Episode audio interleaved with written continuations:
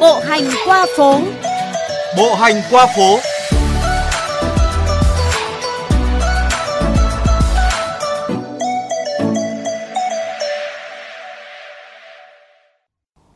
Các bạn thân mến, trong chuyến bộ hành qua phố sẽ không khó để bắt gặp một chiếc cổng làng cổ khiến bạn phải dừng chân để chạm tay lên từng vết đắp nổi hay mong muốn bước vào khám phá không gian của làng. Những chiếc cổng làng tồn tại qua hàng trăm năm trong lòng phố như dấu gạch nối giữa quá khứ và hiện tại là điểm nhấn cho thấy thành phố với kiến trúc đa dạng và tầng sâu văn hóa.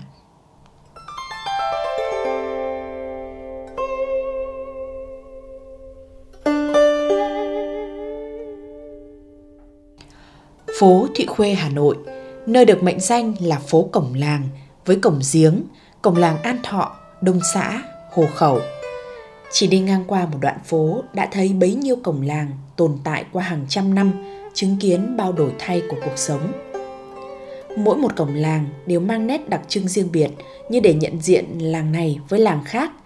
Có làng khoa bảng, làng chữ nghĩa, cũng có làng nghề, và cũng mỗi cổng làng lại mang những câu chuyện, sự tích riêng mà người dân làng đều không khó để thuật lại. Trên cổng làng Yên Thái là bức đại tự được treo bốn chữ vàng, Mỹ tục khả phong, mang ý nghĩa là làng có phong tục tốt đẹp. Bên cạnh là bảng tưởng nhớ ngày Chủ tịch Hồ Chí Minh đã về thăm nơi đây vào năm 1946.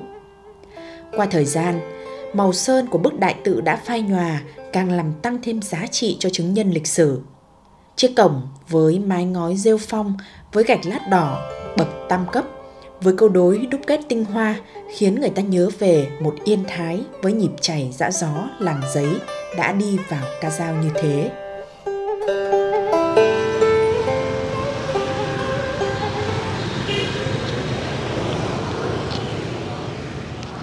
Âm thanh phố xá nhộn nhịp như dừng lại phía sau cổng làng. Bước qua cổng là bước vào làng – dù không còn nguyên vẹn những nếp nhà xưa, nhưng văn hóa làng vẫn bám rễ sâu ở đó. Ngay cổng làng Đông xã có một quán nhỏ lưu siêu, nơi gặp gỡ mỗi chiều của những người bạn già, những bậc cao niên. Đợt à, tới này là người ta còn tôn lên cao cái nền lên xong người ta làm thành bậc bậc bậc. Như ở cổng giếng kiểu như là nó làm choãi choãi này này choãi này nhá khi mình lên thì là lên này xong điểm nghỉ này xong mới lại xuống đường làng. Đấy ở đây là cổng uh, làng đây nhá thì chùa đây đình kia vẫn cứ vẫn như trước sau như một. Tức là làng nhà cô sống tình cảm tức là ra ngõ cái này là hoan hỉ chào nhau này. Cô là cô sống sống đây là sáu mấy năm rồi vẫn thế này cô ở đây là gái làng luôn. Đây là đầu làng. Trong kia còn xóm trên xóm dưới ba bốn xóm. Ngày xưa là làng này làm giấy. Phương ấy đâu vậy đấy thuốc à? Đợi chưa sao bạn ốm à? Ăn được gì chưa